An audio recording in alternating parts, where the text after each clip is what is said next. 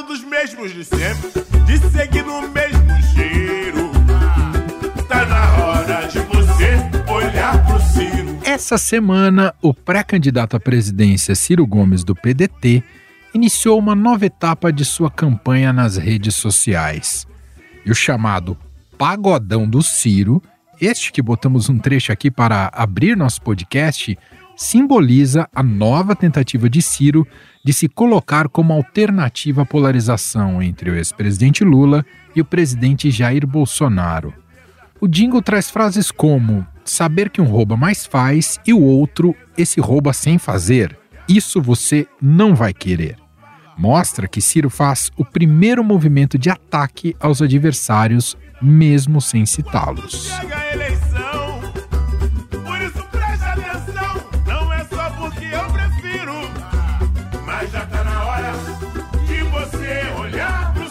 O slogan Tá na hora de você olhar para o Ciro foi criado pela equipe do marqueteiro João Santana.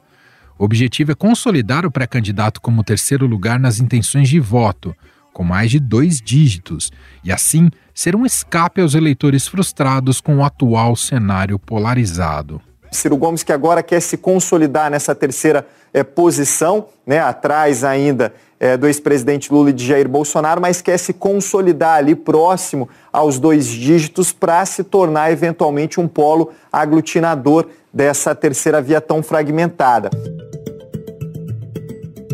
Mas essa tarefa tá difícil, já que Ciro aparece em terceiro lugar, mas apenas com 9% das intenções de voto, segundo a última pesquisa IPESP divulgada no início do mês. XP e PESP que mostra que o ex-presidente Lula tem 44% das intenções de voto, Jair Bolsonaro 30, Ciro 9, Dória 3, Tebet 2 e André Janones 1. Notem que o nome de Sérgio Moro já foi retirado desta simulação.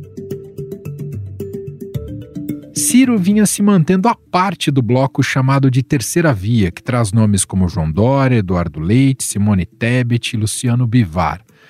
Nessa semana, porém, ele fez acenos a partidos ligados a este grupo, mas especificamente ao MDB e à União Brasil.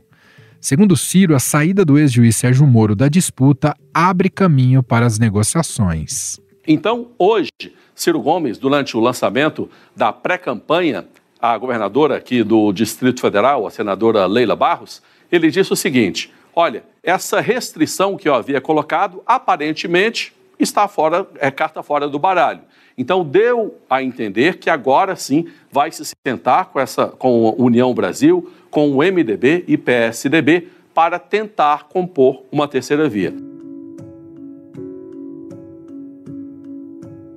Ciro também afirmou que vai procurar outros partidos e espera se mostrar competitivo até julho na disputa contra Lula e Bolsonaro.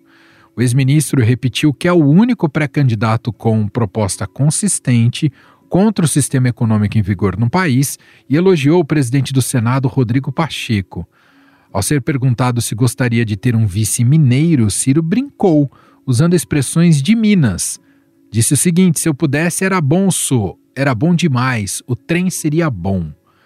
Pacheco, que também já foi um pré-candidato à presidência, retirou seu nome e pretende ser candidato a um novo mandato no comando do Senado em 2023. Meus compromissos como presidente do Senado e com o país são urgentes, inadiáveis e não permitem qualquer espaço para vaidades. Por isso, afirmo ser impossível conciliar essa difícil missão de presidir o Senado Federal e o Congresso Nacional com uma campanha eleitoral presidencial. O temperamento explosivo de Ciro Gomes, descrito na campanha como rebeldia da esperança. É por isso que eu trago hoje para vocês, brasileiros, brasileiras, irmãos e irmãs meus, a voz da rebeldia da esperança acaba por muitas vezes por atrapalhar Ciro nessas negociações. Recentemente, o ex-ministro chamou os presidenciáveis da terceira via de viúvas de Bolsonaro, por terem abandonado o presidente após as eleições de 2018. As críticas incomodaram os outros pré-candidatos do grupo. E se você bem olhar, tira a Simone Tebet, que é uma figura diferente, honrada, todos os outros, com todo respeito e carinho que eu posso ter por alguns deles, são viúvas do Bolsonaro. Espera um pouquinho, o, Bolso, o, o, o Dória trocou de nome na véspera da eleição. Se chamava de Bolsodória.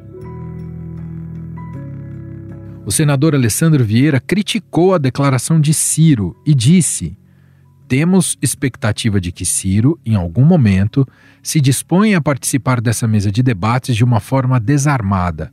Mas até o momento a estratégia que ele usa é de agredir tudo e todos para tentar marcar algum ponto. Ciro é uma viúva do próprio Ciro, afirmou o senador aqui ao Estadão Broadcast Político.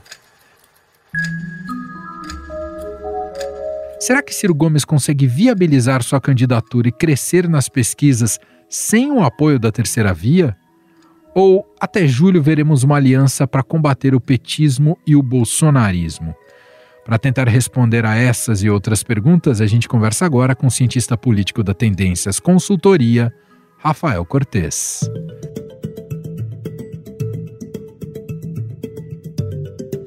Olá, Rafael, tudo bem? Olá, Emanuel, tudo bem? Muito obrigado pela, pelo convite, pela oportunidade de estar conversando nessa conjuntura tão especial aí nesse xadrez eleitoral. Então, fico muito grato pelo convite. Rafael, tem se falado muito da tal terceira via e de uma possível união dela, mas pouco se fala de Ciro Gomes. Ele virou quase um caso isolado, rompido com a esquerda petista, opositor feroz de Bolsonaro e também crítico a vários nomes deste centro. Mas agora, com a saída de Sérgio Moro do páreo, ele não só é o, bem, bem, o mais bem colocado nas pesquisas, né, depois de Lula e Bolsonaro, como também admite negociar com partidos como o PSD, D de dado, né, do Kassab, e União Brasil. E aí eu te pergunto inicialmente, Rafael, pensando em competitividade, não há outra saída para Ciro que não passe por transpor essas resistências que ele possui com esse centro e tentar construir algum tipo de ponte, se é que é possível? Não há saída. Acho que você vai ao ponto correto. É, esse ponto que você levantou de o debate público aparecer de que tem uma ausência de terceira via, quando na verdade existe um nome com pretensões presidenciais, né? A figura é, de Ciro Gomes é um nome que está cogitado para ser candidato, tem feito já movimentos nessa direção, inclusive movimentos ambiciosos, a gente pode até esmiuçar um pouco com mais detalhes, né? Ele está tentando sair de uma imagem associada à esquerda e, ampliar um pouco o seu universo de, de diálogo, até por conta da rivalidade com o ex-presidente Lula. Mas o ponto, acho que inicialmente, é notar como tem um, uma certa estranheza, né? Então a gente fala que não tem terceira via, né, no debate público, mas na verdade tem lá um candidato que já é pensa como uma alternativa à polarização Lula-Bolsonaro. E na minha leitura, essa alternativa só ganharia competitividade se esse movimento de sair da esquerda e ampliar os horizontes se traduzir em apoios diretos dos demais postulantes a esse status de rival de Lula e Bolsonaro. Basicamente por duas razões. Né? Você consegue concentrar recursos de poder, né? recursos eleitorais, o horário nos veículos de comunicação, o recurso financeiro, e ao mesmo tempo você evita uma possível fragmentação desse eleitorado, nem Lula, nem Bolsonaro. Então, esse raciocínio vale não só para Ciro, mas para os demais nomes, mas olhando ponto de vista da candidatura cirista, acho que é uma condição fundamental, até porque ele está tentando romper com uma imagem e isso precisa de apoio político por trás. E a gente fala aqui num plano ideal, Rafael, né, desse transpor essas resistências, essas barreiras, muitas vezes de natureza ideológica, mas também programática, mas não é tão simples assim, conhecendo o Ciro e suas convicções, não me parece tão simples ele se unir a certos partidos e a certos nomes a gente coloca num plano ideal, mas a maior tendência não é o Ciro sair como um franco atirador. Você imagina o Ciro ao lado do Dória, por exemplo, Rafa? É, acho que esse ponto é, é, importante. Eu vou até responder trazendo um elemento recente, né, de sinalização. Se a gente leva a sério a postura do Ciro e a fala do Ciro, a gente fica, assim, tem um certo ceticismo do que esse diálogo poderia, poderia gerar. O Ciro recentemente fez uma sugestão de que ele convidaria aos diretores do Banco Central, se eleito, a pedirem, deixarem seus cargos, né? Por conta agora da legislação que garante é, a independência e a autonomia formal do Banco Central. E esse é um item, por exemplo, que se choca diretamente com o que essa coalizão de centro-direita, que está buscando essa ser a terceira via, com que eles pensam. Né? Basicamente, quem votou por essa mudança legislativa foram esses partidos que o Ciro agora sinaliza querer cobiçar. E se a gente inclui outros itens da agenda, essa contradição entre a busca por uma aproximação com essas legendas e as falas programáticas, né, vai se ampliando, seja do ponto de vista da agenda de corrupção, seja do ponto de vista das estratégias de desenvolvimento, envolvendo abertura comercial, privatização, preço de combustíveis, enfim, uma série de itens. E acho que todo esse ponto, ele mais uma vez vai retratar uma característica que não me parece ser exclusiva da eleição de 2022, é, e aí me referindo ao comportamento do Ciro Gomes, que essa dificuldade do Ciro em somar, em angariar apoios mais institucionalizados, seja no âmbito das lideranças partidárias, né, haja visto que o última, a última candidatura Ciro a presidente fez uma chapa, foi uma chapa única, né, de um único partido, por conta dessa dificuldade, e acho que está se materializando de novo, né, encontrar espaços institucionalizados com outros atores, acordos mais orgânicos que durem no tempo, e acho que vai ressaltar essa característica. Ele faz muito voo solo, né? e acho que em parte por conta de quando ele faz esse movimento saindo da esquerda e buscando uma outra imagem, o faz de uma maneira contraditória, alguns passos da sua agenda, que ainda são discursos associados à esquerda, mas especialmente o faz sem controlar a esquerda. Né? E aí acho que a comparação com o ex-presidente Lula é muito salutar para a gente mostrar esse dilema. O Lula, quando caminhou para o centro, sobretudo em 2002, o fez numa conjuntura em que ele era visto naturalmente como o grande polo aglutinador do centro, de diálogo com organizações sociais. O Ciro tenta fazer esse mesmo, mesmo caminho, mas sem ter esse tratamento, sem ter esse encontro junto com a esquerda. Isso soa estranho, fica difícil para o eleitor dar significado ao que é esse projeto político que eventualmente o Ciro vai apresentar na eleição de 22.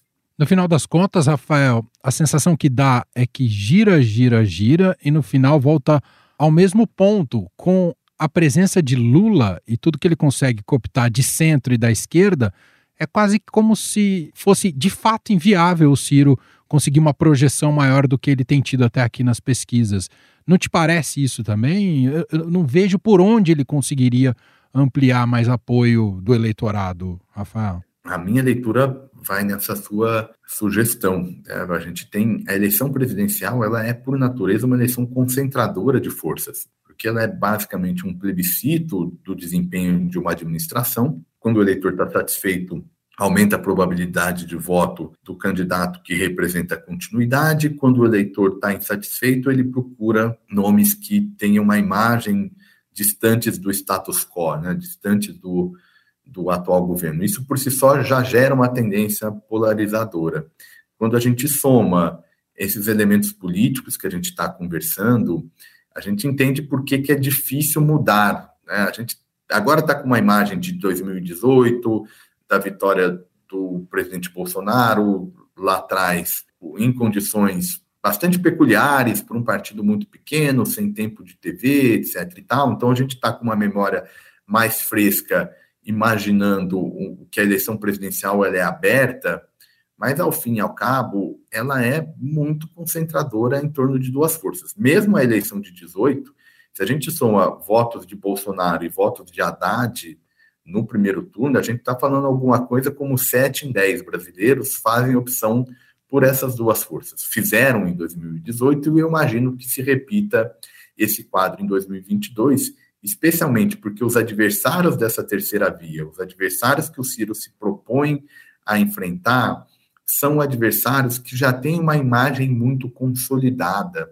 Então é difícil esse marketing político trazer alguma informação, alguma mensagem que apoiadores e detratores de Lula e Bolsonaro já não conheçam. Então acho que isso sugerindo que mesmo num cenário em que a campanha ainda não começou, enfim, mas se a gente pensar que esses nomes já têm uma taxa de conhecimento alta e já tem uma imagem minimamente organizada na cabeça do grosso do eleitorado, que esse instrumento do marketing político me parece que vai ser insuficiente para promover uma certa revolução no cenário eleitoral, o que significa que, ao fim e ao cabo, a gente deve ter um novo segundo turno entre PT e Bolsonaro, dessa vez entre Lula e Bolsonaro. Por falar em marketing político, Rafael, a estratégia do nem-nem não se mostra fracassada mais do que dizer nem esse nem aquele. Não é preciso, talvez, mirar mais para o próprio projeto político de país.